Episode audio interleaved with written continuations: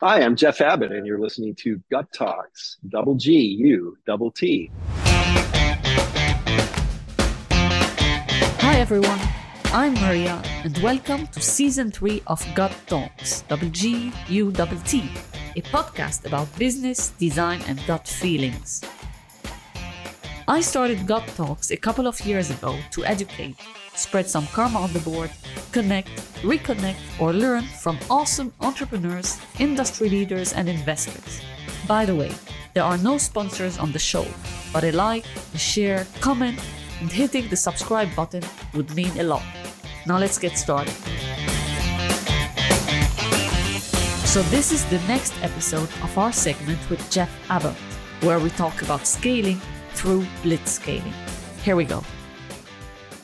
I want to ask you actually, what is your relationship with your gut feeling, the work and your day to day decision making activities? Do you trust your gut? Do you listen to your gut? This is the name of my company. This is the name of the podcast, Gut Talks. How is it interconnected? Oh, that's such a good question. I want to break that into different areas. So, when it comes to people, I would say yes, I trust my gut. I seem to have a very unusually accurate ability to assess someone, right? When I, I meet a new person, it doesn't take me long to kind of get a feeling is this going to be difficult? Is this going to be easy? Is this honest or dishonest? Is this someone that is going to require me to be much more humble in order to mm-hmm. get through to them? Or is this someone that's moving slow or fast? Is this someone that likes me or doesn't like me? I'm very tuned in to my gut on a personal level.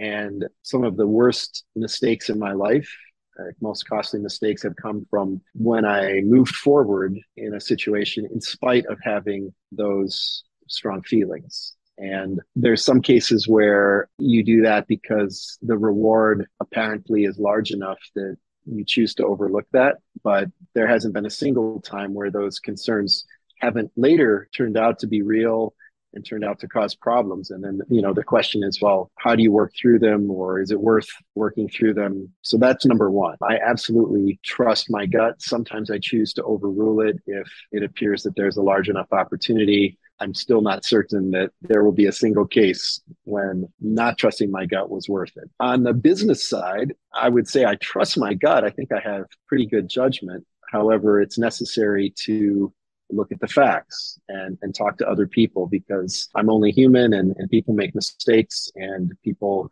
have many cognitive biases and non-logical ways of thinking and i'm subject to those as well. And so there was a great book that i read some years ago. It was called the logic of failure. The author was dietrich dorner from some university in germany. And it was the study of a series of simulations where they put a number of managers through a series of simulations trying to understand what was the difference between a good decision maker and a bad decision maker. And, you know, without getting into all the details of the different studies, the conclusion was the number one thing that separated a great decision maker from a poor decision maker was the commitment to looking at every decision point as a discrete instance and applying all the same decision criteria every single time.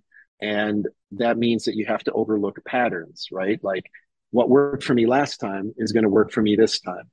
Or, you know, the last five years of the economy were good. So therefore, the sixth and the seventh year are going to be good as well. When, when you start to get too comfortable with your own patterns and what's worked before, then you know the law of probability suggests eventually those patterns are going to break down and so thinking through those things in advance and, and systematically each time. It's difficult because we all operate with rules of thumb to try to save ourselves time. Turns out to be important. So when it's an important decision, I try to do that. Then there's other times when the circumstances don't necessarily allow you to truly have a decision to move forward or not, like either you're already committed or there wasn't time. And so sometimes you do have to go with your gut. And that's hopefully where skill, experience, judgment and, and a good network can help you make a better decision. Or sometimes your gut is like taking you 50 50 into two different directions.